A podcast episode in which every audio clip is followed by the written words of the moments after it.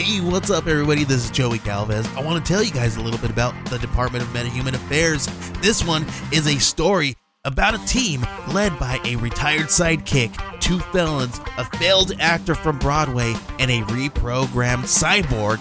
But their first mission is to stop the criminals who have robbed a bank, and they will have to set the world at ease. You're going to get 180 pages of entertainment action packed awesomeness right here in the first six issues in a collected hardcover volume one.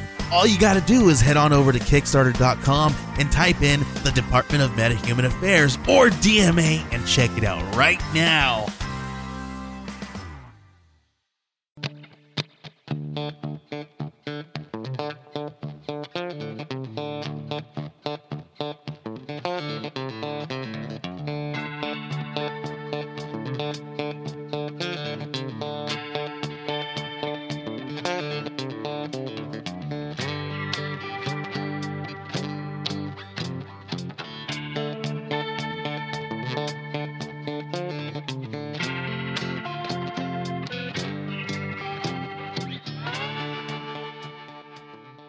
I'm Kevin H. I'm Kevin C. And I'm a Seth.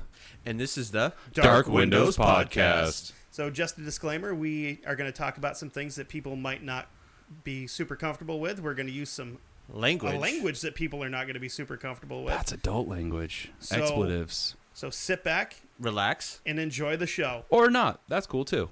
What's going on, everybody? Howdy do, Internet. What's going on? We are back again. Um, we're going to just talk about real quick. Um, wanted to thank everybody over at Studio Headphones.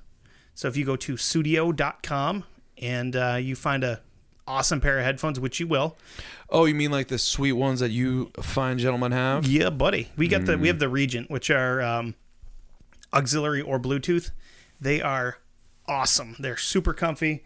The uh, so like for example, if you have uh, if you have you have them connected like Bluetooth to your phone, and you plug them into your computer to listen to something real quick, and you unplug them from your computer, the the lag time from auxiliary to Bluetooth is like nothing. It's just and you're back on Bluetooth. It's super cool.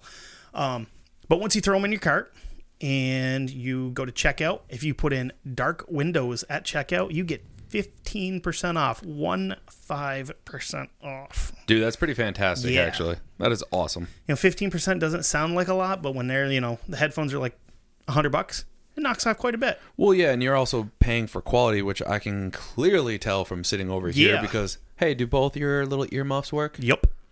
Hmm. And you've tried these out before and you liked them. Yeah. One day I'm going to get a pair that actually where my earmuffs will work. But And the until cool- then, I'm going to keep staring lovingly at yours. The cool thing with the with the Regent that we have is the uh, the little like outside cap. You can replace that with different colors. Um, but they've got the Regent, which is what we have, which are the over the ear. They have a couple of different um, Bluetooth variants where they go in and they have like the little remote cable. Like my, my wife has a pair of those and she loves them.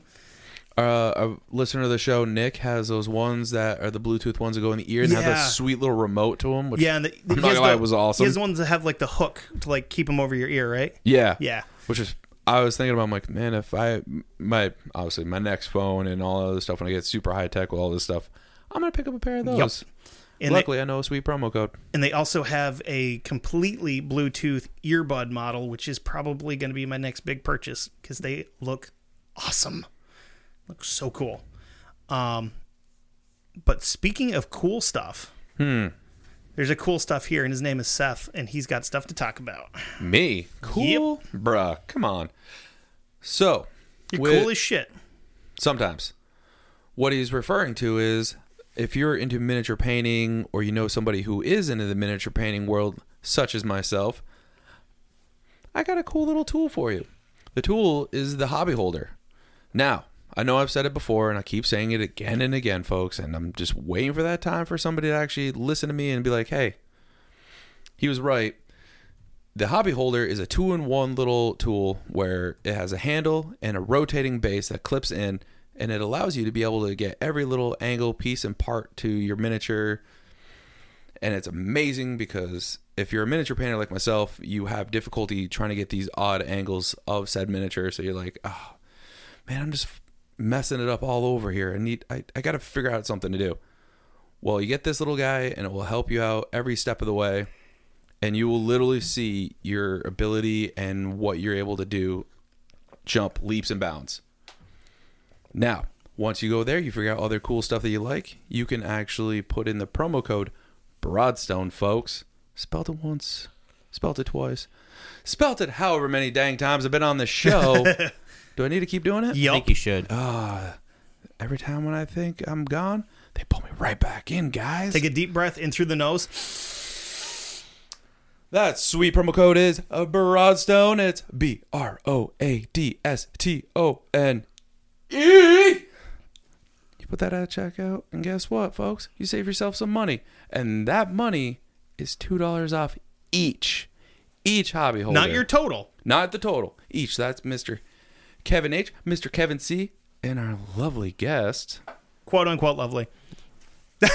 no quotes all all love everybody saves uh money on their hobby holder each individual hobby holder which is pretty fantastic also check them out because they have amazing other things which i am personally going to be ordering many more sweet things from them here in the future All right, so uh, let's get on with the show. So this week, what are we? Uh, What are I we th- talking about? Yeah, what are we talking about this week? Is get two uh, two crazy guys, right? Well, I'm gonna I'm gonna throw a little spoiler alert out here right now. It's gonna be this week and next week because there is another dose parter there's no way that I could folks. no way I could have done this in gonna one. be a three parter because you have a lot of Dude, a I'm- lot of notes. bare minimum two, um, because uh, after listening to a bunch of shows Be done by uh, done by our lovely, wonderful friend Justin Rimmel, who makes me angry with the amount of research that he does. I'm like, you know what? I'm going to do that this time.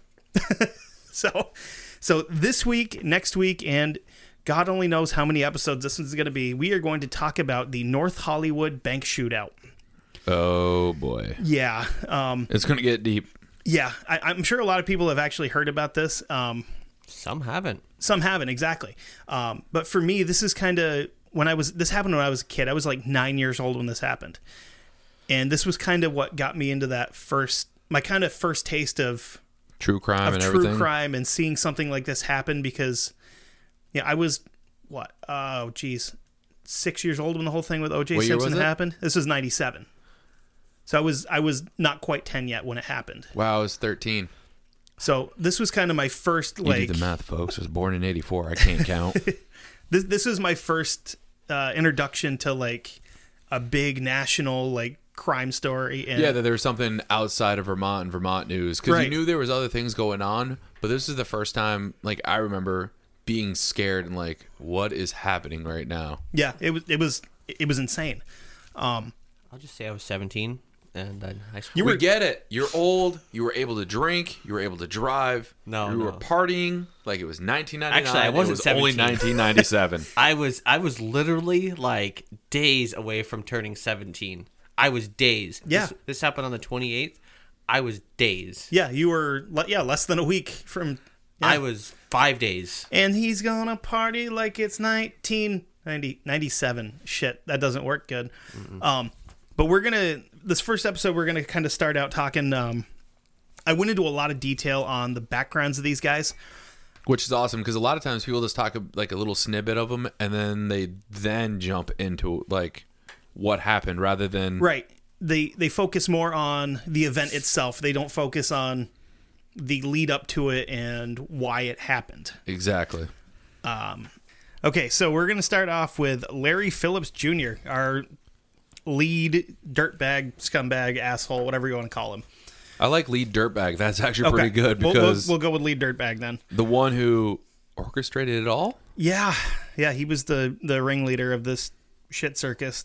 All right, yeah. Let's start with him. He sounds like Okay, a cool. douche. So Larry Phillips Jr. was actually born Larry Eugene Warfel, and he would actually use this name until he was 17 years old. Warfel, Warfel. Warfel. He was born uh, September 20th, 1970, in Los Angeles, California. He was born to his mother, Barbara Allen, and his father, Daniel Ira Warfel.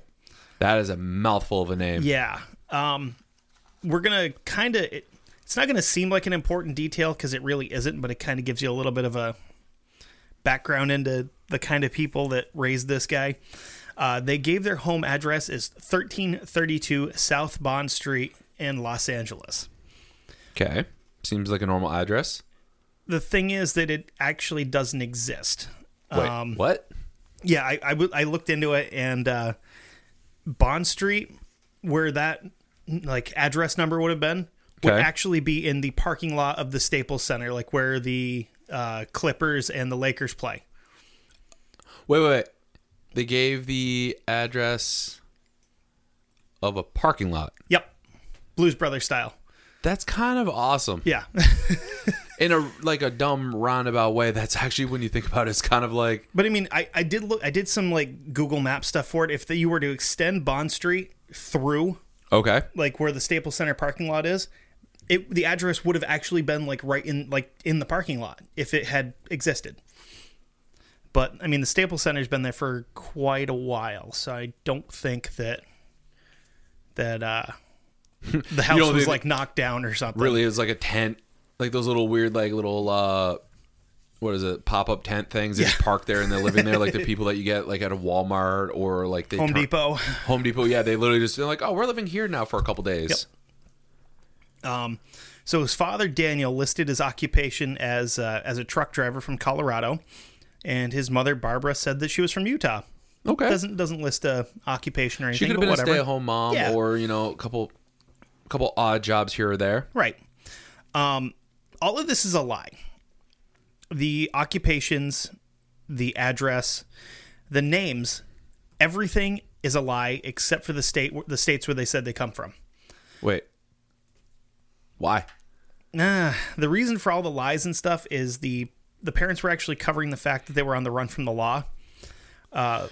Oh boy. Yeah, right. Uh, Larry Sr. was arrested in his hometown of Denver, Colorado, for desecrating a grave in 1967. Fun guy. that? Yeah, right. It was. Uh, I'd read some stuff where it was on. Uh, it was on uh, uh, like a dare, and he was gonna like dig up a grave and take the head off a corpse. Okay, it, no offense. If you guys dared me to do that, I would look at you and be like, you guys are idiots. Yeah, if you want me to do you. anything, I will lay on the grave. I will drink a beer with them. I'll pour one out for the homies that ain't here now, Mo. Yeah, I'm not gonna like dig But- it up and. We Yeah, did have. We did have a guy that did that here uh, ten years ago up in Milton. But still, though, that, that doesn't make any sense. Well, except he dug it up and he used the skull as a bong because he was a freak. You're Yeah. stupid. Well, anyway, he was uh, he was sent to the state reformatory in uh, Buena Vista, and uh, he was paroled in 1968. And shortly after he was paroled, he decided, "Hey, I got a great idea. I'm going to rob me a gas station." Well, because you know when you get out of jail or you know you're freshly paroled, you need money. You need money to get home. You need some food. Yeah, maybe. it- it's that so a gas circle. station's got everything you need. Yeah, it's the circle of life of a scumbag, like Yeah. we said before, like off air. The circle of life to be a douchebag. Uh, okay, so with with all that being said, with the the lies and misleading that his parents did, it it's all very important because it kind of shows you where he got his start of being like a pathological liar and a criminal and Well, yeah, he's got two great. I hate to say use the word great, but he has two great resources on how to lie, cheat, and steal Right. in his own parents. Eddie Guerrero style. no, Eddie Guerrero was awesome, and he will forever be awesome. This guy should never have his name anywhere No. near Eddie Guerrero. The uh, the other thing that his his father kind of like hammered into him from a very young age is uh, treat the police as an enemy. Don't don't ever approach the police if you're in trouble. If you need help, don't ever call the police. Handle it yourself. They are your enemy. So literally breeding this at this time, poor innocent child. Probably they were. Let's be honest. Probably abusive towards him. Probably were neglecting him. But instilling the fact of cops are enemies. Everyone's out to get you. Lie, cheat, steal, win. Right. I didn't see anything about like physical abuse in his past, but I know his, his dad was just like not there for most of it because but I'm not like physical abuse. I mean just like overall abuse. Yeah. like you know, verbal abuse, probably neglect. There's other forms of abuse. Absolutely, absolutely. Um, so from October 27th of 1969 to September 27th of 1976, the the Phillips family just kind of cuts contact with everybody and drop completely off the radar. Uh, they're the mom is no longer in contact with her family. Uh, Larry Senior is no longer in contact with his family. They just vanished into So essentially, just like cut all, like you're saying, cut all ties, Yep. go off the grid of an incent. Oh boy, yeah. this poor kid never had a chance. No, no. Um, she remarried a man named Alton O'Neill. Um, this part's not real important to Larry's history, but I found it fascinating. Um, again, Alt, uh, the, the same guy, this uh, Alton O'Neill, same kind of story as, uh, as Larry Senior, where he wasn't what he said, he wasn't what he claimed to be. Um, so on the dirtbag level, he's still in the middle of the road. Not really super high, but not really low. See, I don't know if he's even really a dirtbag or if he just is kind of more of an idiot. He's kind of an oddball. Yeah. Hmm. Um, all right, he's an oddball then. Eh, by all accounts, he was an outgoing, personable guy. Um, the weird thing is, he would tell people, some people, he would tell some people that he was a doctor. Then he would Doctor. tell doctor. Doctor. Then he would tell some other people that he was a pilot and a sniper that worked for the CIA. Well, yeah, because you know that makes sense. I don't know if you're the if you're doing both at the same time, like flying a plane and shooting people with Uh, a rifle, because that'd be pretty fucking rad. I want that O- job. Yeah, dude, that's Medal of Honor and Call of Duty. Kevin's trying to this figure out the logistics of how you do that. and of course, he's smoking a cigarette while he's trying to shoot people out of an airplane that he's flying. Well, you can do that because you could have it hanging out of your mouth. Well, if unless you're too high up and you have an oxygen mask. no, no, you're not gonna be that high up, but you could do it. You just have to have the window open. You have to keep it real steady, or you drive it with your knee. How do you shoot innocent women and children? Just don't lead them as much. Wow. Um, okay, so back to uh, back to Alton O'Neill. Um, so September 18th of 1988, uh, as Mr. O'Neill was approaching his apartment on North Burlington Avenue in Echo Park, an unknown person stepped from the shadows and shot him in the head at a distance of about 10 to 20 feet with a 12 gauge shotgun, Damn, killing him instantly. it's like some sort of mob hit. Yeah, like maybe maybe he wasn't bullshitting. Maybe he did work for the CIA and he got out, and this is like I don't think they would pull that kind of thing. I think they would do something Oh, yeah. else. Yeah. No, that's way that's way too upfront. I think this was a drug deal gone wrong or something. oh, where was it again? uh, North Burlington Avenue in Echo Park, which I believe is in LA, somewhere in that neighborhood. So we're gonna go back a little bit in time because that this was all after Larry had had left the picture. He'd moved out of his mom's house, and when this guy was killed. Um, so back in 1976, uh, Larry Jr. and his mom were living in Kiowa, Colorado, and uh, Daddy Larry stopped by to celebrate his son's birthday. Yay! Yeah, it's- I believe it was his seventh birthday. Try to be less dirtbaggy. Yeah, you know, maybe just stop by and make an effort to be like, "Hey, kid, how you doing? Here's a here's a ball glove or something." I play soccer, Dad. Yeah, you can still use a baseball glove. You're fine. Uh, so as he's sitting there, uh, I'm assuming eating cake with a funny little hat on, the uh, a bunch of FBI agents kick the door down and arrest his ass in front of his son. Happy birthday. Say goodbye to your dad. Yeah, I, and I think this kind of further put that uh, uh, "don't trust the police" thing into his head when you see your dad get arrested in front of you when you're a kid. Oh, it makes total sense. I, I wonder mean- if someone in the family member or a friend or someone who was at the party just was like, eh, you know what? I don't like this guy. Yeah, there's a rumor that that uh, Barb herself actually called the FBI and said, "Hey, uh, Larry's going to be here for the birthday party, maybe to, you know, get him out of her son's life permanently, so she could try to have him, you know, let him have a normal childhood." Yeah, because I also wonder if maybe he was going there randomly to show up and be like, I want my son, like he's gonna come live with me That, now. that's another possibility. Yeah. And maybe she did do it. Yeah, maybe she had like a feeling like he's he's gonna come try to take my son away. I got to get rid of this asshole. And Yeah. like, um, There's a wide variety of different possibilities. The only one that know are the the person the, who called. the FBI, yeah, exactly. The people that called and the FBI agents that kicked the door down. But I mean, Well, hold on. But before you continue, Yeah, yeah. well, what if there's a more logical explanation? Like Like they were actually surveilling him. that's true. That's possible too. that's not a logical. It's just another option. I think Logical it's is probably But he he definitely had warrants out for his arrest. Um, yeah, but if she was a pathological liar as well, why would she call the cops? because if he wanted to take the son away, it's there have been reports where it's happened before. It's not just in TV movies Yeah. where Yeah. if somebody's a dirtbag and they're like, "No, he, I want my son. I want my kid. This is my kid too. You don't get to have him." If it was a bad separation, then what will happen is is that she could call him and be like, "Hey, he's coming to my house. I don't.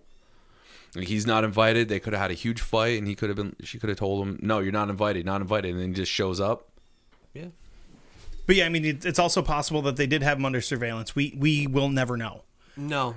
Um, But I mean, even even as like growing up as a kid, from the like your earliest memory being like your dad saying, "Don't trust the police. Don't trust authority figures because they're not good people," and then on your like seventh or eighth birthday, whenever it was, to have a bunch of dudes kick your fucking front door in and come in and arrest your dad, put him face down on the floor in front of you, and handcuff him. That would just that would drill it into your head to just go, no, these people are these these are not good people. They're, you know, my dad's a good guy. These are the bad guys. Because you know, when you're a kid, your dad is a fucking superhero. You know, No, yeah. A lot of times, you know, everyone feels that way about their parents. Yeah. As long as it's in a good, like, stable home. A lot of times you think your parents are one of the best people in your world. absolutely. Um, so we're gonna pick back up. Uh, in 1986, uh, Barb and Larry Jr. moved back to L.A. Um, she did this trying to maybe offer her son a better life. You know, I'd grown up and you know let him maybe you know again maybe have a normal childhood. You know, Larry actually dropped out of high school in ninth grade, and uh, this is when he discovered his uh, his lifelong passion of uh, competitive bodybuilding. And he did something that I thought was weird. Um, actually, you you worked in a gym, right? Yeah. Okay. Anybody ever buy a five year gym membership? Generally, they're a couple months, a year, couple years. I think at most we did was three years. Which still seems weird to me, Yeah, well, a lot of times if you buy month to month, it's like a set price. right? And then over that year, it actually is more expensive. But if you buy it in bulk, like you so you pay hundred dollars a year. If you're buying it for five years, it may have been like four hundred dollars. Hmm, okay. So like you like we would do, run those kind of deals where you buy a couple months, your third month is free, and it will equal out in the end. But you're able to like essentially hook them in like buying in bulk. Mm-hmm. So it's like you're paying this huge this what seems like a huge price up front. But then when it gets time to like overall, it actually spreads itself out because you don't have to keep paying. It just is already there. Oh, okay. Okay. Well, that makes sense then. Um, the part that I thought was even weirder for that was, I mean, it was the the Gold's Gym in Venice Beach, which I guess is like the Yeah, that's Gold's uh, Gym. It's like the original or something a like lot that. of pro bodybuilders. Arnold Schwarzenegger used to work out there. Lou Ferrigno, Pro uh, wrestlers came out of there too, like uh, Hulk Hogan. Hulk Hogan, Sting, Yeah, uh, Ultimate Warrior, all those guys. You know, they would that was their spot. Um, the thing that I thought was kind of even weirder was the fact that he lived two hours away from there. So he would drive two hours to go to the gym, work out, go home, another two hours back. well, we may get noticed and be You a know. part of everybody else. Yeah, if he's looking for that connection with, hopefully finding these big names and a lot of big pro bodybuilders are working out there. He's gonna. I'd be willing to travel there to actually maybe get to see somebody who was a pro bodybuilder at the time. I think it was like maybe like a status thing for him, like, oh, I go to Gold's Gym in Venice. Yeah. Oh, dude, it's an instant like trump card. Yeah. Oh, you work out at Mama Pop's down the road, bro. Check this out. I'm from. I go to Venice. Yeah, People come and watch me work out. yeah, because he was that kind of guy where he he was he was a douche for lack of a better term. Um, so after after years and years of trying to get into like the get onto like the competitive bodybuilding circuits and stuff like that, he realized that he just wasn't cut out for it and let his gym membership lapse. But the most important thing that happened to him while he was at, at Gold's Gym in Venice Beach is this is where he would meet his longtime friend and future, BFF in crime. yeah, future uh, partner in crime. There, that's the word I'm looking for. Uh, Wait. BCF, best crime friend. Yes, Right? Slaps. That works. Woo! we're putting that on a shirt. um, this is where he would meet Emil Matasareanu. Whoa. Yeah. That okay. I'm full disclosure. Every time I put this guy's name in for any part of this, I had to cut and paste because I could not figure out how to put all the weird little. uh Uh, the little accents. Yeah, they're like chopped off little U's over all the A's, and I don't know how to do that on my computer. But uh, yeah, The FN key. yeah, but I don't know which ones are which for that. But um, That's not even his full name either. No, no, his full name is even crazier. Um, but uh, Phillips found Matasareanu because he sought out people that he could uh, he could manipulate into. He basically would like try to brainwash people into doing what he wanted them to do. He would try to turn people into tools. So, So, he's a mental warfare kind of a douchebag. yeah, exactly.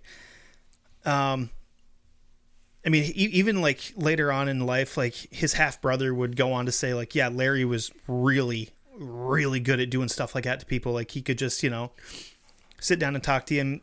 He would he would sit there and talk to you, but he wasn't listening. He was figuring you out as he's talking to you. So he's pretty much getting a uh, character profile of who you are, how you are, know your pros, know your cons, and essentially be a sponge to whatever you talk about. He'll agree to it and probably come at you in a sense of, uh, I don't know, not low self esteem, but somebody that's on the same level as you, no matter where you at, Right. And then slowly put the little the little talons into you, and a little more, a little more, tighten up a little more until he has his complete hooks in you. He, he was you a, don't even know what's happening he was it's a too late. politician. Car salesman. Yep. He uh but yeah, he would he would just manipulate the crap out of everybody that, that he would come into contact with where he's like, I can use you to do this for me. Those people are the most dangerous type of people, in my honest opinion, because they're Absolutely. the type that are like a cult leader, or could start up their own religion, could go into they're shrewd businessmen. Yep. Like those types of people aren't. I don't want to say it, but they they're at a whole nother level than other people because they are the type that looks at everybody as a piece of the puzzle or as a on the game board and be like I can adjust you, I can do this, I can put this here. Mm-hmm. So he's constantly adjusting and changing his plans for what he wants. You know what he would have been good at if he wasn't a scumbag? He would have been a great like interrogator for like the CIA or something where he wouldn't have had to do anything. He could have just sat there and talked to you and been like, "Oh, hey, I know everything about you now." You know, like he would figure out people's ticks and shit like that, like where he could tell they were actually thinking about something or if they were lying about it. He was he was good at what he was doing. Uh, so November 3rd of 1990, uh, Larry got his real estate license uh, with uh, it- the way they did it was a little weird. They actually issued him his license before he passed his third and final exam and before he passed his background check. He probably pulled some strings and you know made it seem like oh I'm worth it. Don't worry. But it was all this was also during uh, like a big like real estate boom in LA. Oh, So these companies would have been like, we need somebody licensed to go out and sell this place. We know you are not quote unquote qualified to do it, but here's your license. Go sell that place. We'll give you your commission. But he uh, he kind of had some stuff that come back to bite him in the ass when it came to the uh, the background check because in 1989 he got arrested for shoplifting. Uh, like four hundred to five hundred dollars worth of suits from uh, from Sears. So you know he's maybe setting himself up to be like, oh hey, well shit, I got a got a job interview and I don't have any money and I need a suit. And you walk if if he has a suit or something that looks like a suit walks in like a briefcase or a bag of from Sears if depending if it's a part of a mall he could have a bag Mm-hmm. from another store walk in you take one or two walk around the corner no one's paying attention take a couple more because I doubt that they had super high level like security cameras and security Yeah. He probably just got pinched because somebody's like what the hell are you doing What's this giant man stealing suits for? yeah this dude that's like the size of a house Yeah, because that's the, that's the other thing you have to like remember going forward with these guys is they were both bodybuilders. They were big fucking dudes. Which you're if you're that big, spend the money, get it tailored to you. Because let's be honest, Lou Ferrigno's cool, but you're never gonna be as cool as Lou Ferrigno when he's ripping through shirts, when he's hulking out, and My, my first thought was that was Chris Farley and Tommy Boy. oh, that guy in a little RIP. coat, except he's not fat. He's just got shoulders the size of a fucking car. Um, so this little excursion to Sears uh, ended up costing him three days in jail and twelve months of probation. Yeah, that's not You too know, bad. It's shoplifting. It's not like he, you know, was in there eating babies or something. but you have to start somewhere. This is true. So, and this is kind of where he starts, and then he escalates very quickly. Uh, after having his real estate license suspended because he obviously failed the background check, he felt like it was uh, it was pretty much that was it for him work uh, having a normal work life. He's like, well, I tried, so I'm just gonna go do what I know how to do, what I learned to do from my dad. I'm gonna go be a crook. Well, why not? You know, if it works out for your parents, you know you always have that to fall back on, and the one thing he probably thought he was good at and he failed at, automatically, oh poor me, oh woe is me, I'm the victim here, so screw everybody. Yep, but he doesn't go the same way that his dad does. He kind of crosses the streams with what he was doing and turning into a criminal. He decides to set up his own business, his own quote unquote finger quotes real estate business. All right. So it was not exactly legitimate. He was uh, he was still making money though, because he would find uh, empty properties and he would put up a sign for his company, uh, Capital West Investments. Strong, solid name. Right. Sounds, Sounds legit. Sounds legit. Exactly. It doesn't sound like you know, uh, you know, Uncle Joe's uh, house selling or whatever. It's it sounds legit. Empty cup house sales. So he would uh he would find these empty buildings or even sometimes he would take other real estate agents' signs down and put his up there. I love that kind of shenanigans. Like, hey, I'm selling this house. Get out of here. But what he would do is is he didn't claim to be selling the house. He was renting it. So he would go, oh, he would get a call, be like, oh, so you're interested at uh, in the property at yada yada Elm Street. Cool. Well, I'll come down and talk to you. You have your uh, your first month, your last month, and your security deposit ready. We'll get you right in there. So he did this a couple of times where he would take these people's money for their their deposit to move into the place. Where, I mean, I don't know. Around here, you're looking at probably, I mean, a thousand bucks, whatever, for everything like that. Out in LA, you're probably looking at like three to four grand, something like that, to get moved into a place. Oh yeah, I, I, I don't even know. So I mean, he's he's done this a couple of times, and he's he's gotten away with a decent little chunk of money. Uh, but after a few times screwing people over, they finally get a hold of the police, and uh, the police, you know, they get their stuff together, and they're like, "Okay, we're gonna raid this uh, this Capital West Investments company. We're gonna arrest the guy that's doing all this stuff." So they get there, and uh, building is completely empty. Larry is nowhere to be found. Well, yeah, I, would, I probably, I bet that he would probably just bouncing around. Like the building he did use, it was just a front of like random. Exactly. Like you have one table, one chair, a couple nondescript pictures that you could find at A you know, computer. Yeah, that really didn't even work. You just sit there. Computers clicking. Enhance. Enhance. Um, so completely and utterly unfazed by the near miss, he uh, he sets up shop again. Except this time the cops are onto his shenanigans, and they're like, you know, they they finally did end up uh, end up busting him. Um, that part is really not super important because it gets into like court dates and yada yada back and forth with lawyers and all that shit. Um, there is a rumor that said that he did have a pretty heavy duty fine to pay off for a lawsuit somewhere in the area of about four hundred and fifty thousand dollars. Damn. Yeah, That's a lot of money. yeah, especially back in the late '80s, early '90s. That was a huge amount of money. So now we're gonna we're gonna go into Emil Matasareanu, um, and then at the end of talking about him, we're gonna kind of get back into more about how they got together and what happened after they did. So Emil Matasareanu was born Decebal Stefan Emilian Matasareanu. That is the longest name I've ever heard today. Yeah.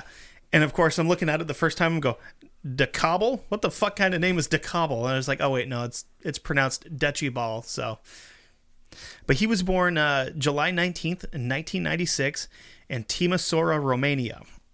He was the only child born to his mother, uh, Valeria, and his father. Wait, his mom's name is Valeria? Yep. Like the flu? Uh, V A L E R I A. Hmm. Yeah. Cool Not- name. It's kind of a nice name. And his father's name, I'm going to butcher this, and I'm sorry. Voriel, V I O R E L. Oof. Yeah. Uh, win. I'm giving you the points of that is said correctly. Dude, my fucking Romanian's a touch rusty, but I think it, you know, we'll go with that. Um, So his mother was actually a member of the uh, of the state opera, Oh, which was cool because that was back during uh, you know Iron Curtain and all that. So you had you know your anything you did was for the state. There was no individual. individual. business. Yeah, exactly. So as he when he was growing, uh, ooh, okay, she was a member of the state opera, and having grown up uh, tired of the regime in Romania, she decided to uh, decided at this point in time it's it's time to defect. We're gonna I'm getting the hell out of here. And uh, while they were on tour in Italy, she defected in 1974. Um, Emil and his dad stayed in Romania for two more years, um, eventually joining her in the United States the family ended up settling down in uh, in Pasadena, California. Uh, his father went to work for Gilbert Engineering, and his mother worked as a real estate agent. Kind of weird, right? Yeah, a lot of real estate. like, Yeah. it seems to be running in a uh, theme here. So Emil went to Pasadena High School. Uh, while he was in school, he was bullied pretty intensely. And it's gonna I don't take this the wrong way, Seth. Yep. Kind of reminds me of what you've told me how you were bullied in school, even though you're a fucking giant. Because this guy was like he I was wasn't. like then I was actually just a fat kid. I've got like my size happened outside of school. No, no, no. But he was like six foot one, and Oh, he would so get yeah, the, he would get the shit picked out of him. yeah, You know, that was the same height as me. so you know, being bullied and being treated like shit pretty much just turned him into like a like a recluse. Um, but the thing is, it, he had a pretty close knit group of friends, and none of them really recalled him being bullied at all. So it's probably him just making it up, or he's blowing something out of proportion. Yeah, or maybe he's being bullied at home, and we don't know that. And It could know. happen, exactly. like the other guy.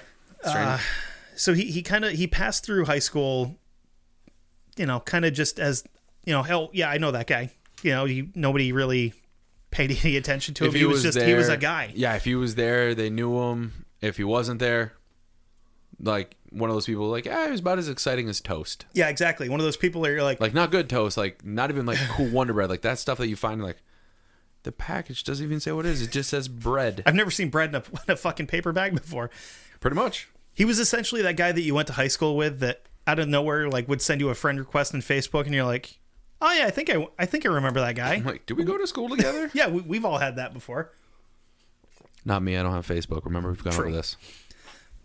Uh, but mo- most of the people that were asked about him, uh, they remembered him having, you know, being, you know, a helpful, nice guy, uh, pretty sociable, and he supposedly, I guess, he had a really good sense of humor. Um, so in uh, in 1982, his mom applied for her state care license so that she could take care of deve- so that she could take care of developmentally challenged adults, which was a very very lucrative business at the time. Um, Again, that's kind of an admirable quality to come from another country, and the first thing you want to do is take care of what most people see as the trouble cases or Right. the, the difficult cases. Yeah, the you you do this. I don't want to deal with it. Yeah. yeah. But she was bringing in anywhere between thousand and four thousand dollars a month doing this A month. a month, not including not including her real estate stuff. It's not a bad chunk of change. But after a pretty quick period of time, they ended up moving into a new house on Sinaloa Avenue, which is where uh, Valeria began taking care of six male clients. Uh, they named the they ended up naming the business Valeria's Villa, is kind of cute, you know, whatever.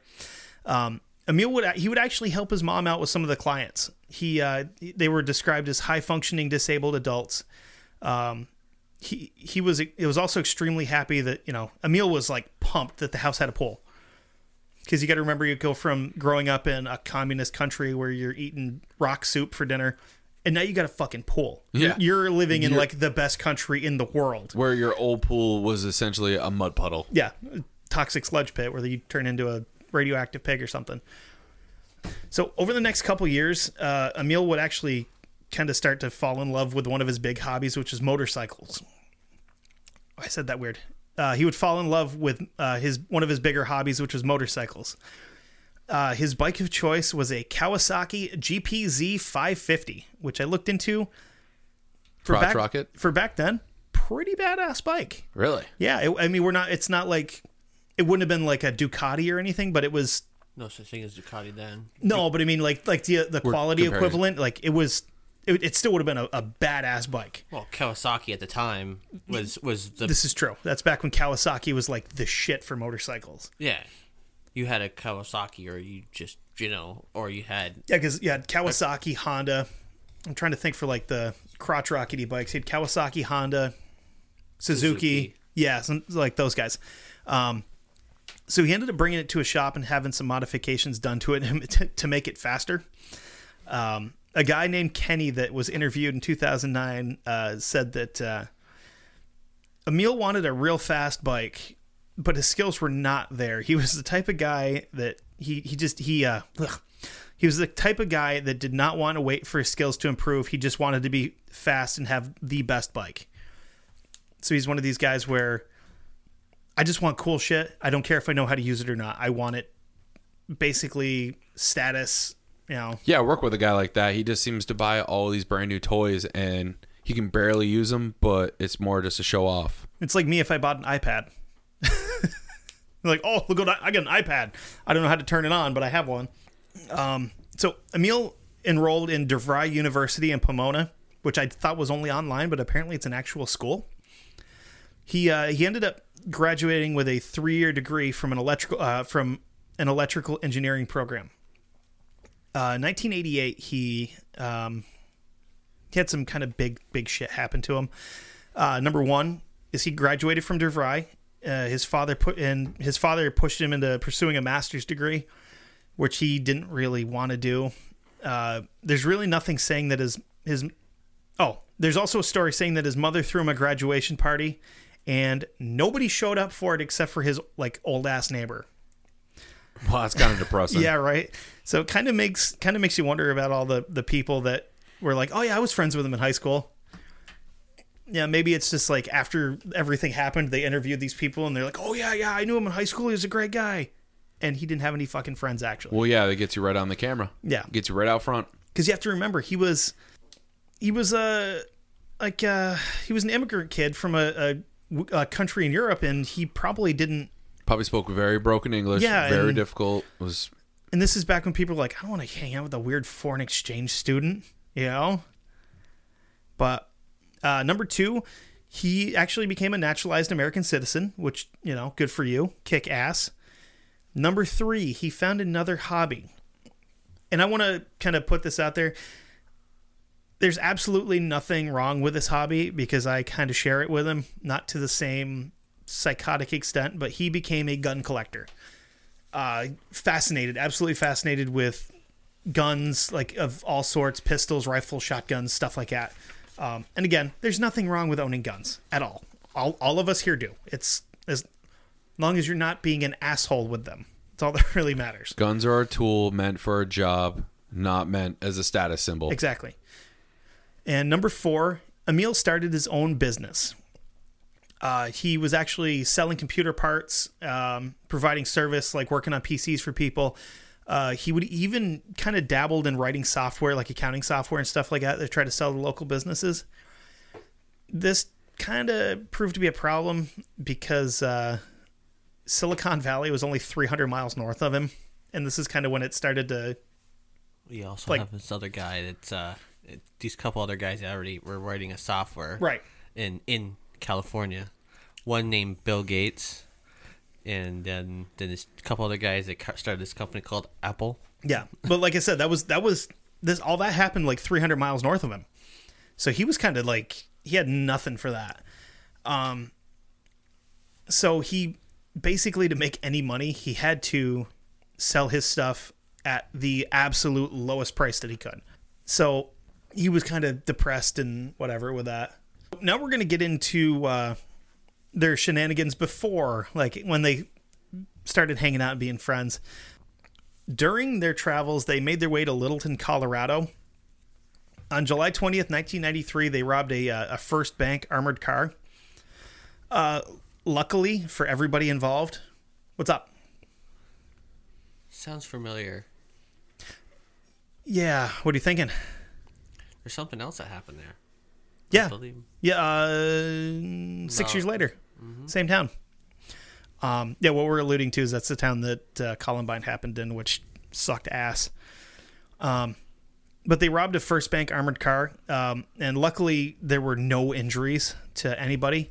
They kind of the the drivers cooperated with them, did exactly what they were told to do. Nobody got hurt, which is excellent.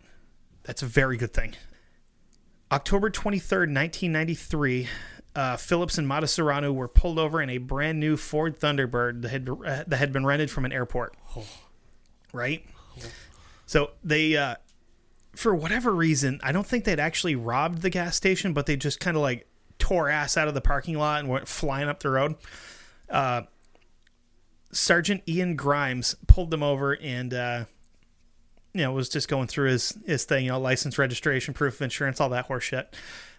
Phillips kind of gave him like a, a bunch of shit about, uh, about the car belonging to his mom and, you know, I forgot my license at home, this, that, the other. And of course, this whole time, Otis in the passenger seat spouting off, just being a dickhead too. So Officer Grimes orders them uh, ordered uh, Phillips out of the car, and he uh, he patted him down.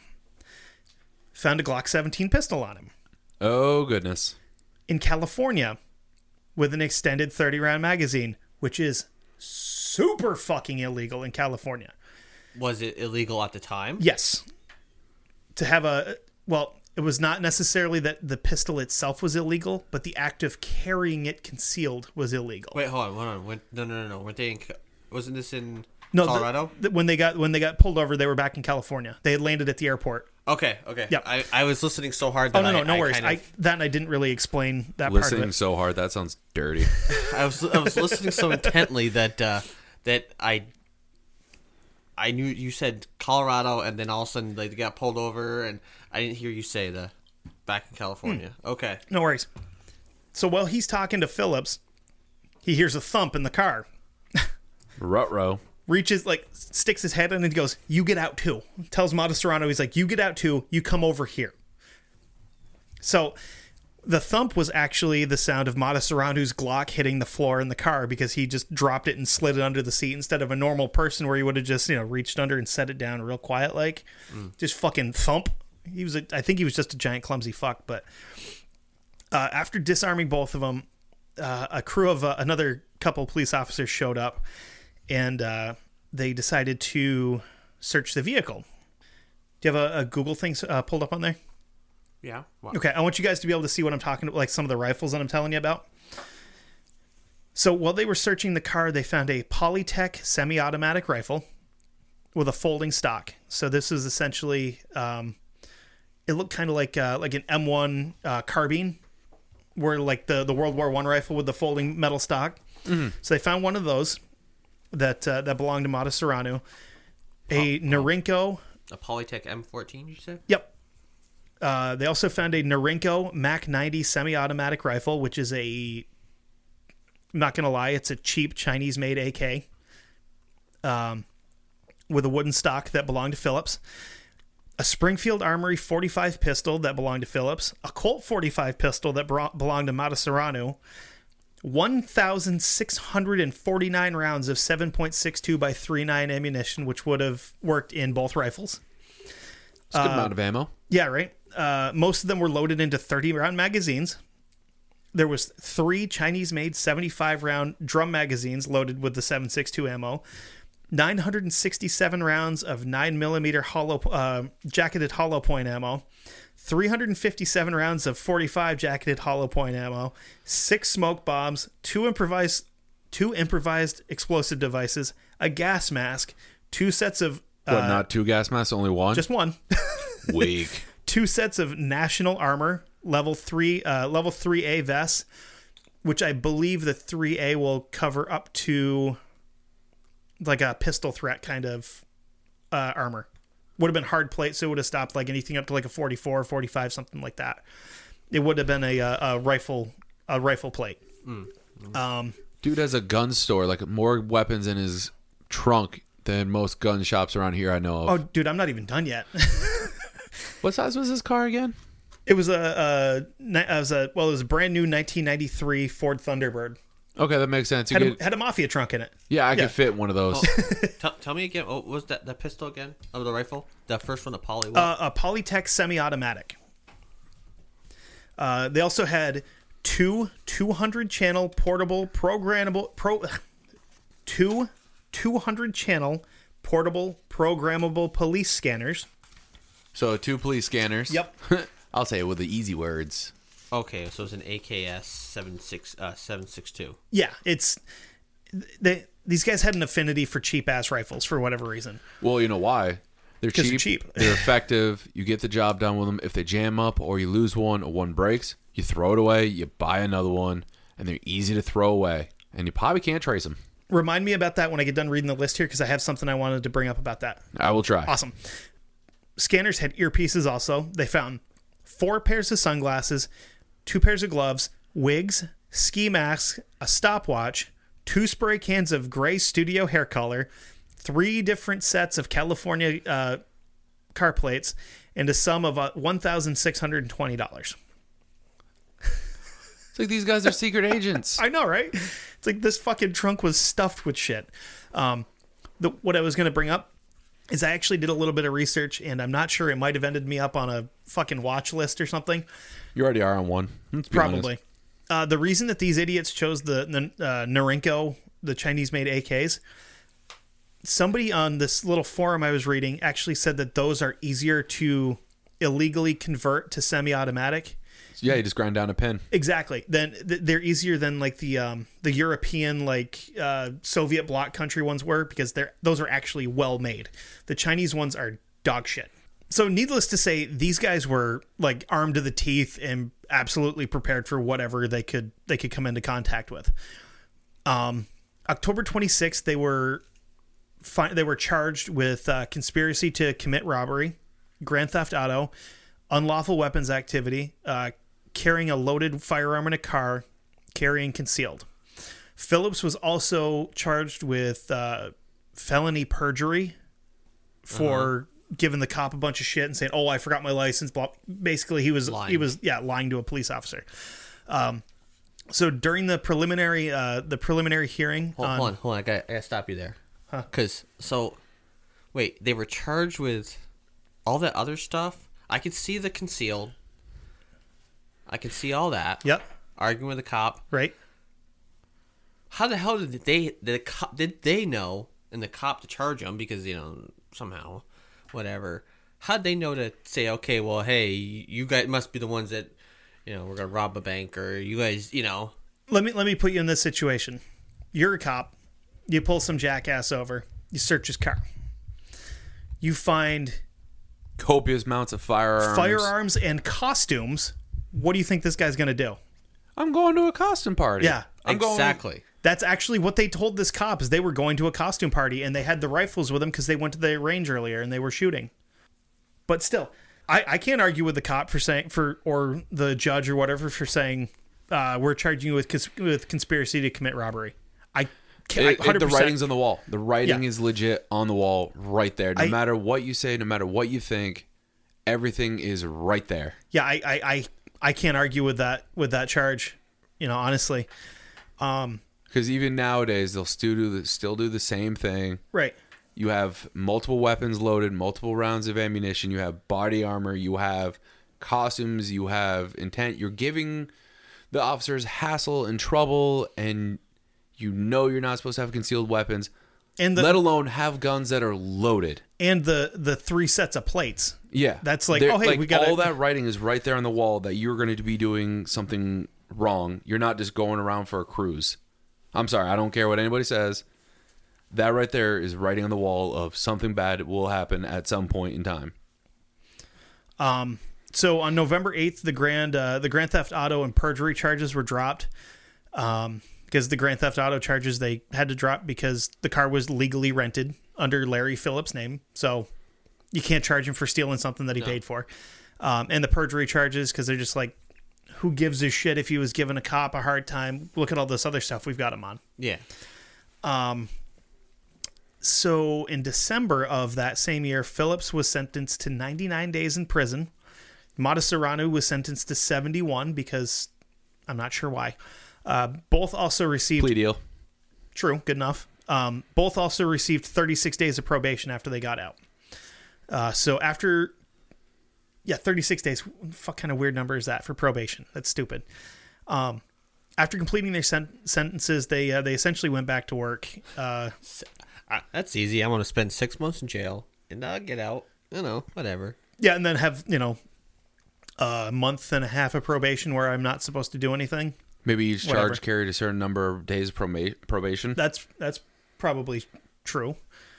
Um, I, I'm not. I I think it's fair to say none of us here are lawyers, but Oh, did you say 36 days or 36 weeks? days. it's a month and a week. so you're on probation for July and the first week of August. That's stupid, but um, so July 14th of 1995, the uh, in Los Angeles, California, at around 12:25 p.m., the two robbed an armored car owned by uh, Brinks. Uh, before making their getaway in a dark blue Chevy Cavalier, they uh, they this is the part that kind of sucks is uh, they ambush the car.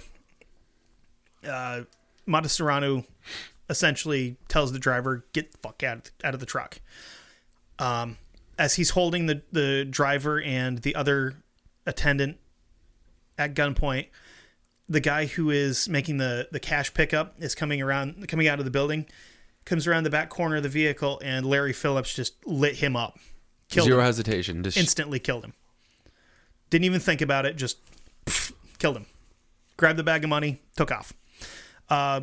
What an asshole. Yeah. Um, the robbery left, uh, as we just said, 51 year old Herman Dwight Cook uh, dead. He was the the uh, the attendant that was killed.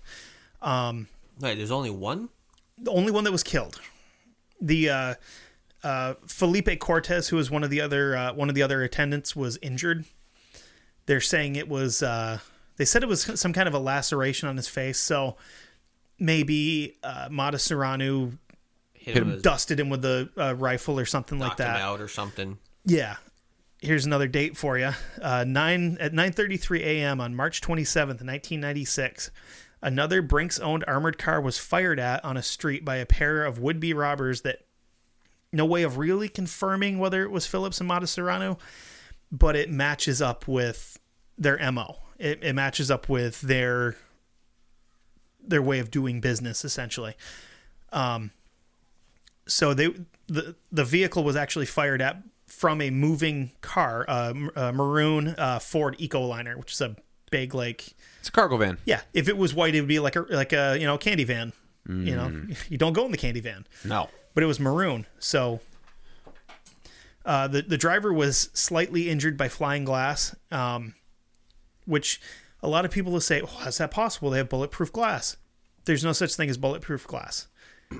And if Bullet resistant. bullet resistant, yes, And that's uh what is it Lexan? It's Yeah. like uh kind of like a plexiglass. yep. And uh, a seven six two round will go through uh, essentially anything.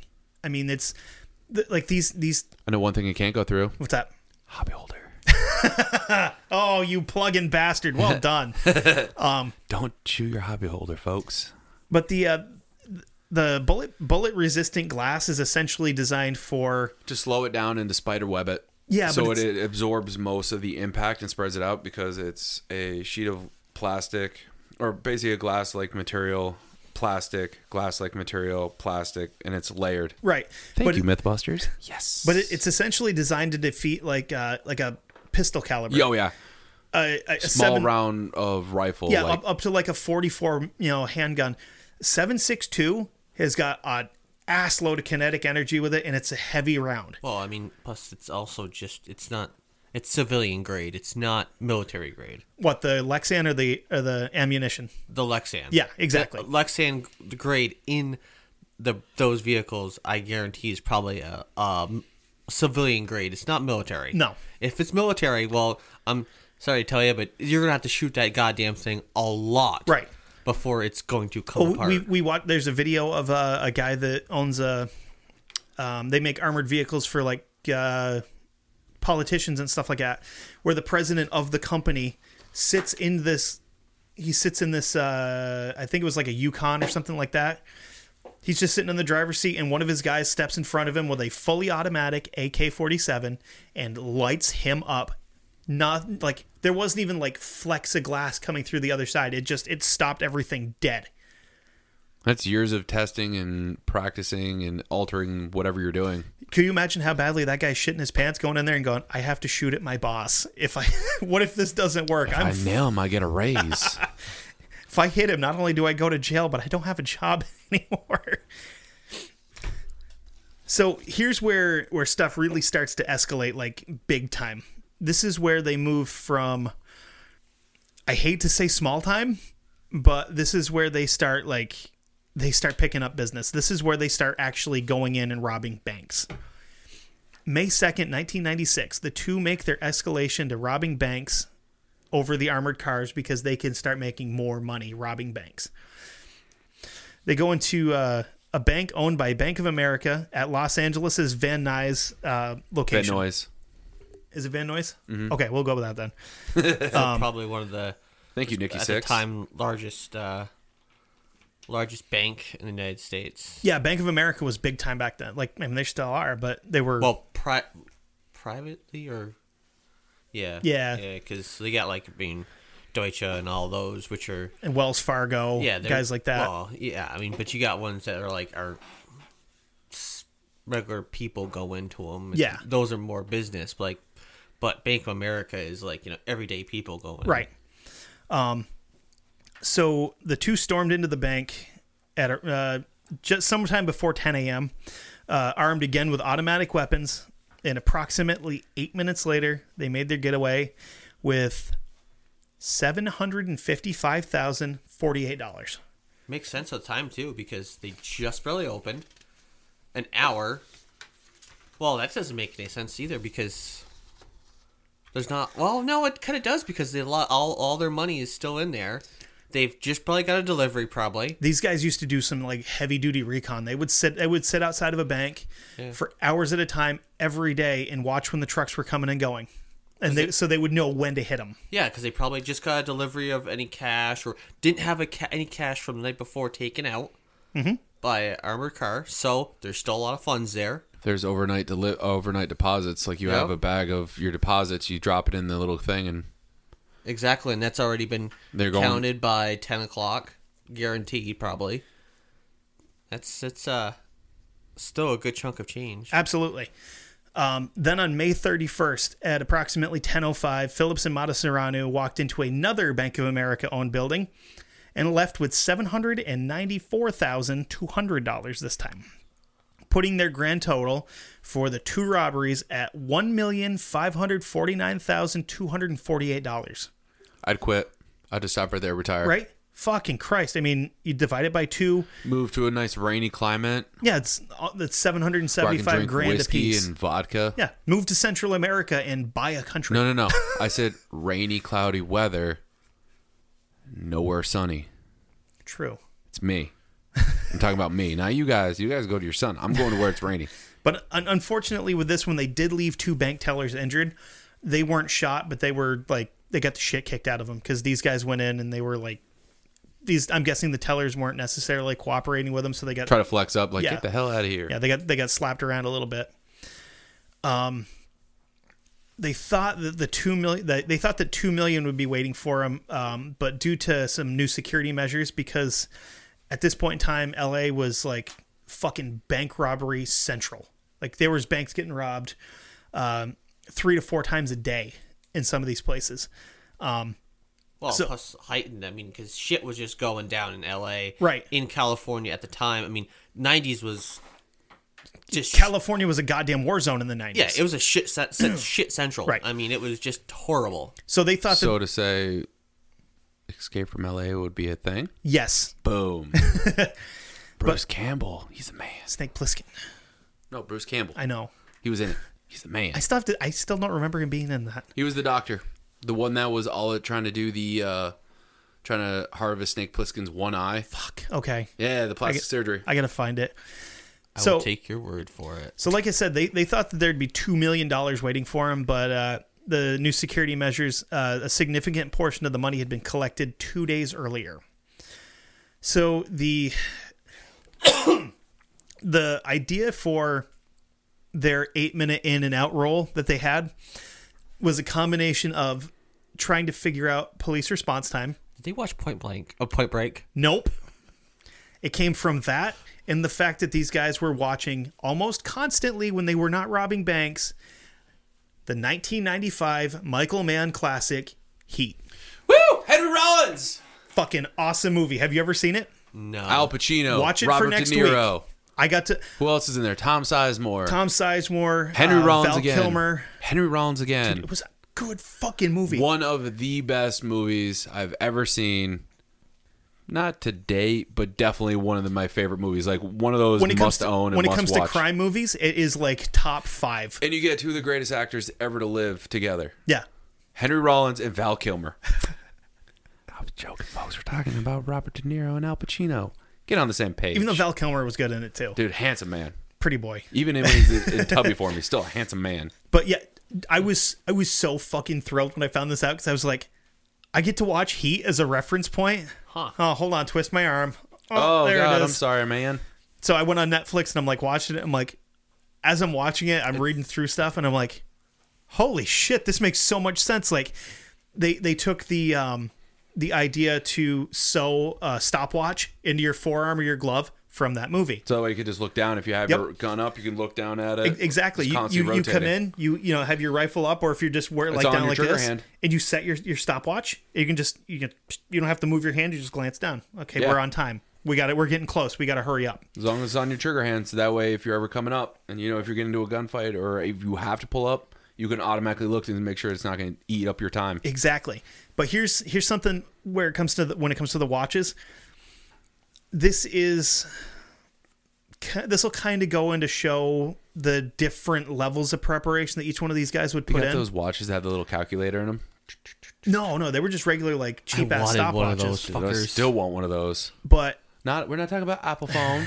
we're not talking about your like iPhone or whatever watch thing. No, we're talking about the old school Timex ones that had the little tiny buttons. Casio, Casio, Texas Instrument, whatever they were. doesn't matter.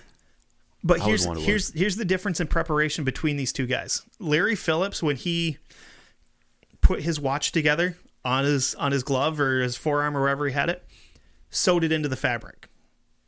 Emil Serrano taped it on.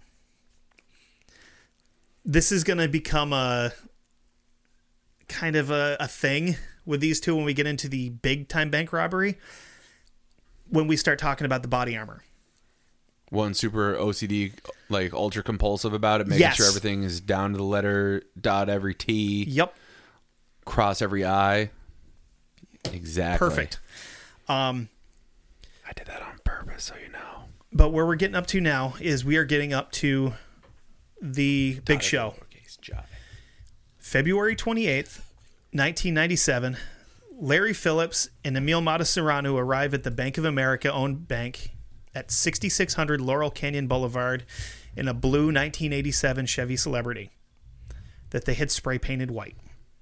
Side note, my grandmother had a 1988 Chevy Celebrity station wagon that was brown that I smashed my head open on the back of. I Oh, I thought a, you were going to say it was spray painted Nope. purple. Hey, this one right here, that scar on my eyebrow, on that side, that is from the Chevy logo on the back of it because I was running up my driveway and I tripped over a baseball bat and kissed the trunk and split my head wide open.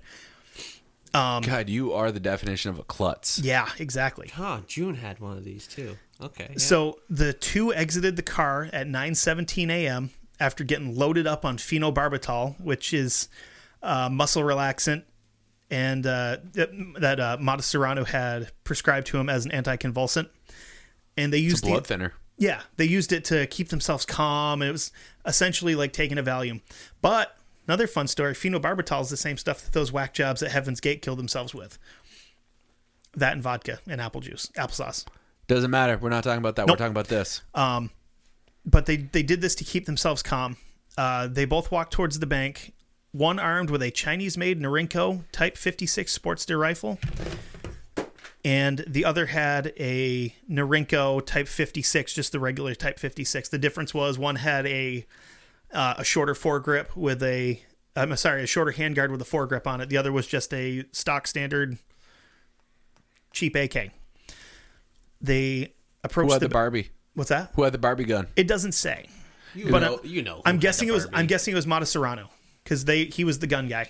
Oh, I was gonna say it was No the other way. way. around because Yeah. I feel like the one that would want to make sure to have control of the firearm at all times. He's very obsessive, compulsive about everything else. He wants to make sure that the weapon he is using has the best that he can put on it because he does not want failure. The other one's like, I'm a gun nut. I own it. Doesn't matter. That's true. When in doubt, I'll throw it at you like yeah, a spear. but well, yeah, I, It's a I could- baseball bat. Pretty much. I could see both though. I mean, because one's a gun nut, one's no one's not. One, you know, knows what he wants in the gun. Right. Yeah. Yeah. Okay. but they they approached the bank with their Chinese AKs wearing full body armor, and as they entered the building, they each fired a salvo of rounds into the ceiling and told everybody, "Get on the floor right now, or we will kill you." So that's where we're going to leave this part off until next week. Stay tuned for station identification. Um, I did want to bring Brutal. up I did want to bring up something with the other two bank robberies that would also be the same with this one. When they went in, Larry Phillips would stay in the lobby and do crowd control. Emil Matasareanu would go to the teller door, which had um, they called them bandit bar- uh, bandit barriers. So it was essentially a metal door with Lexan on the top, Lexan on the bottom, which would stop your pistol rounds. But when you fire 20, 30 AK rounds through it at 7.62 rounds, you're going to blow it right off the hinges, no problem, and you're in.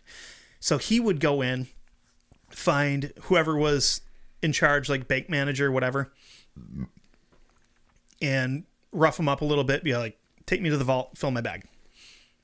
I think the reasoning for this is because Matasareanu was legitimately the smarter of the two, and no, I'm sorry, uh, Phillips was the smarter of the two, and Matasareanu was essentially the muscle because he was a big motherfucker, six foot one, 260 pound bodybuilder. You see that guy walking at you, you are going to do whatever he's telling you. Well, also, wouldn't it be because Phillips? I mean, you wouldn't want Matasareanu talking. You wouldn't want him to talk Exactly, because because he would he's he's he's Has a Romanian accent. Yeah, exactly. yeah. He's he would be easier to identify. exactly. But you couldn't physically identify these guys because they're going in in all black in ski masks. So you all you see is their eyes. But the other, th- I really think it's because Larry Phillips was the smarter of the two, and he knew how to control people, like with his fucking man robot walking through banks. Um, but that's also, good. you probably could have seen him as disposable. right, exactly. That if something happens to him out back there, he's like, "Well, I got the easy exit. Yep. I can get out of here. I'll take everything that I can and dump everything else." Exactly. So we're gonna leave it at that for this week, and next week we're gonna come back and probably finish it up. That was So I've been working on this one for a long time. heavy. but that's that's not even like what I just did here. What we just did here was like a third of the research that I've done for this because this is where you start getting into a lot of a lot of things happening at the same exact time. Like you have stuff going on in the bank at the same time where there's stuff going on outside of the bank and you have to talk about both sides of it to have it all line up and make sense and be cohesive. Um, but we're going to leave it there. We're going to come back next week and we're going to finish this thing up. So Hopefully, hopefully, yeah. Um, so again, if you are in the market for some good ass headphones, go over to sudio.com, S U D I O.com, and you uh, you find your headphones, put them in your cart. When you buy them, put in dark windows at the promo code, get 15% off because we love you people. And if you want to get $2 off of a hobby holder, where you go? you tell me. Oh, I thought you were gonna do them all. I was gonna let you. I was like, let's see what happens here.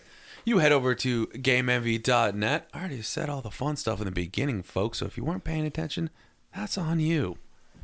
And you can pick out some sweet, sweet, delicious hobby tools, and then go to checkout. You put in that promo code Broadstone at checkout, and you'll save yourself some money. That's all I'm gonna say. I'm gonna keep it short and sweet because you hit this out of the park. I'm leaving it alone, and I'm worried about next week. I I'm not super worried, but it's I going to know be. the uh, I know the end of the story, but knowing more of the backstory of the main story, That's that's why mostly I just be- shut the hell up and was like, I'm gonna listen because I remember seeing this on TV. You know, being a 17 year old, I was like, holy shit, watching the TV in the morning. You know, before going to school or in the afternoon because you know, I mean, that's what you did. You know, because this was close to. Iraq War One or whatever. It was a- this is after that. This was '97. yeah. So you you know CNN was big and you got listening to all it. Yeah. Watching all that stuff. I mean, so you kind of pay attention to it, and I mean, I was like, holy shit, two fucking wackos just you know lit the fuck up on a police. That's crazy. and I'm gonna have uh, I'm gonna have some sound clips inserted in the next one um, of the police radio chatter outside because some of it is absolutely like it- it's it, it's gutting to listen to some of the stuff that these guys are going through where they're just like these are just cops that showed up to do their job and the next thing they know they're in a fucking war zone you know Yeah. to think that two guys can legitimately outarm and out fight an entire huge police department is incredible to me. Well, I know we're going to talk about it next week, but you got to think about it like what we've talked about off air. Those cops had what probably revolvers and shotguns. they were they were saying uh, Some of them maybe had Glocks, and then these guys are rolling in with fully automatic weapons, homemade body armor. homemade body armor. They had a plan, they had initiative, they knew what they were doing. These guys were showing up thinking, "Oh, it's just probably some dirtbag with a pistol." Yeah, that's what- exactly. They're thinking some jackass with a pistol. Maybe a hunting rifle, not two people that literally have been studying and researching and planning and doing all this homework right. that they i guarantee they're even now you no one had no one had the training then for No. to, ready for this Uh, one of one of the numbers I saw, I'm not sure if it's hundred percent true, but I'll I'll go into it a little bit more next week too. Um, where only about a third of the police that showed up to do this had what would be considered an automatic pistol, like a Glock, where you don't have where it's not a revolver or something like that. Only about a third of them had those. The rest of these guys were showing up with pump action 12 gauge shotguns and service revolvers. 38 service revolvers. Well, yeah, because they hadn't. They they hadn't completely switched over yet. Yeah. Um, a service revolver was was the standard issue. Forever. Mo- yeah. Yeah. Um, and uh, I I've listened to some other other shows that have covered this topic and they've done a really good job of it. I just for me I wanted to go into the background of these guys to see what made them tick, why they were the way they were. I well, didn't yeah want to I, no i didn't know about the guy that came from two parents that were dirtbags Yeah. and i knew the other guy they said that i think he said he was of romanian descent but never knew really anything more about him Right. so it's kind of interesting and it lets you set the gives you the setting of what happened and why they were doing it and who they were more on a human sense rather than two mindless dirtbags Right. that for all intents and purposes you thought they were just robbing a bank and they decided to shoot up everybody Now, one of the shows I listen to, they do about an hour long episode on it where they just mostly focus on the robbery itself. What I like is they don't give these assholes any credit. They don't mention Larry Phillips' name once, and they don't mention Emil Matasareanu's name once either. They just call them the suspects. And I'm like, that's awesome. Because if shit like that happened more frequently, when there's like uh, like school shootings where you're not giving the person that is doing this any credit, you would see less of them because you would see less copycats of this bullshit where people can go, I can get my name in the news. If you just say a suspect, you don't put their picture up, you don't say their name, fuck them, they get no credit for what they did. Hmm. also I, that's them- how I feel about it at least. well also it helps to kind of forget those people yep. try not to remember their names like because i can honestly tell you i don't remember i didn't remember their names until you said them because a lot of times it's just suspect a suspect b and that's it where if you give them names people are going to research them and then there's it brings back those bad memories Right. of people who lost their life and those one the people who lost loved ones And I, I will I will apologize in advance for next week. There is going to be a lot of different names, so if I confuse people, I am super sorry. But there was so many officers that were involved in this, plus these two guys, that I wanted to the give officers deserve to be remembered Exactly. Like these guys are fucking heroes. Because who knows what these these guys would have done if these if the cops hadn't shown up in time? Who knows if they would have just said, "Well, we didn't get as much money as we wanted out of this. Uh, empty your pockets." Oh, you're not going to? Okay, we'll just kill everybody in this bank then. things happen man escalation is You know? a natural course of action So I want to. I definitely want to be able to give these police officers the credit that they deserve and earned for what they did with this because it it took balls to stand up to these guys. You know, Yeah. but that's all I got for now. Yeah, so if uh if you like what you hear and you want to hear more, you can uh, go check us out on pretty much most every everything. Yep. Wherever you get your podcast, we there. Yeah, pretty much almost everything. You know, there's a few that we're not on, but you Right. can check us out. Uh, Dark Windows podcast. And if you want to chat with us, check out. Uh, we're on Instagram at Dark Windows Pod, Twitter at Dark Windows Pod. You can also find us on Facebook. Dark Windows podcast on Facebook. We uh we're pretty I'm I'm we're we're pretty active on there. Um like Yeah. post goofy shit that's related to the show and stuff like that. Um Most importantly, rate review. rate review, subscribe, Yeah. tell Send friends. Us an email. What's Yeah. our email address so our they email can email us fun address stuff? our email address is darkwindowspod at gmail.com Yeah. tell a friend about the show tell a family member about the show tell somebody you don't even like about the show Yeah. you don't you don't have to be friends with them have them listen to it it's fine Well, maybe they'll like it. You might not like Exactly. it. You might have tried it once and be like, eh, not for me. But you would like this. i love how that's become like a running joke I don't care. I love it. three stars tried it once one again I'm, I totally want to do that as a t-shirt that'd be excellent but just because you can't see out into the dark doesn't mean that the dark can't see into you Love you. Kisses. Later. Bye. So, ladies and gentlemen, I am butting in here for a quick second to let everybody know guess what? We have the winner of the very first, the inaugural, hopefully not the one time only, Broadstone underscore creations giveaway. Invitational Classic. Ooh, Invitational Classic because Makes everyone, it sound like a golf tournament. everyone was invited. And our wonderful winner who gets to win his very own hobby holder setup is.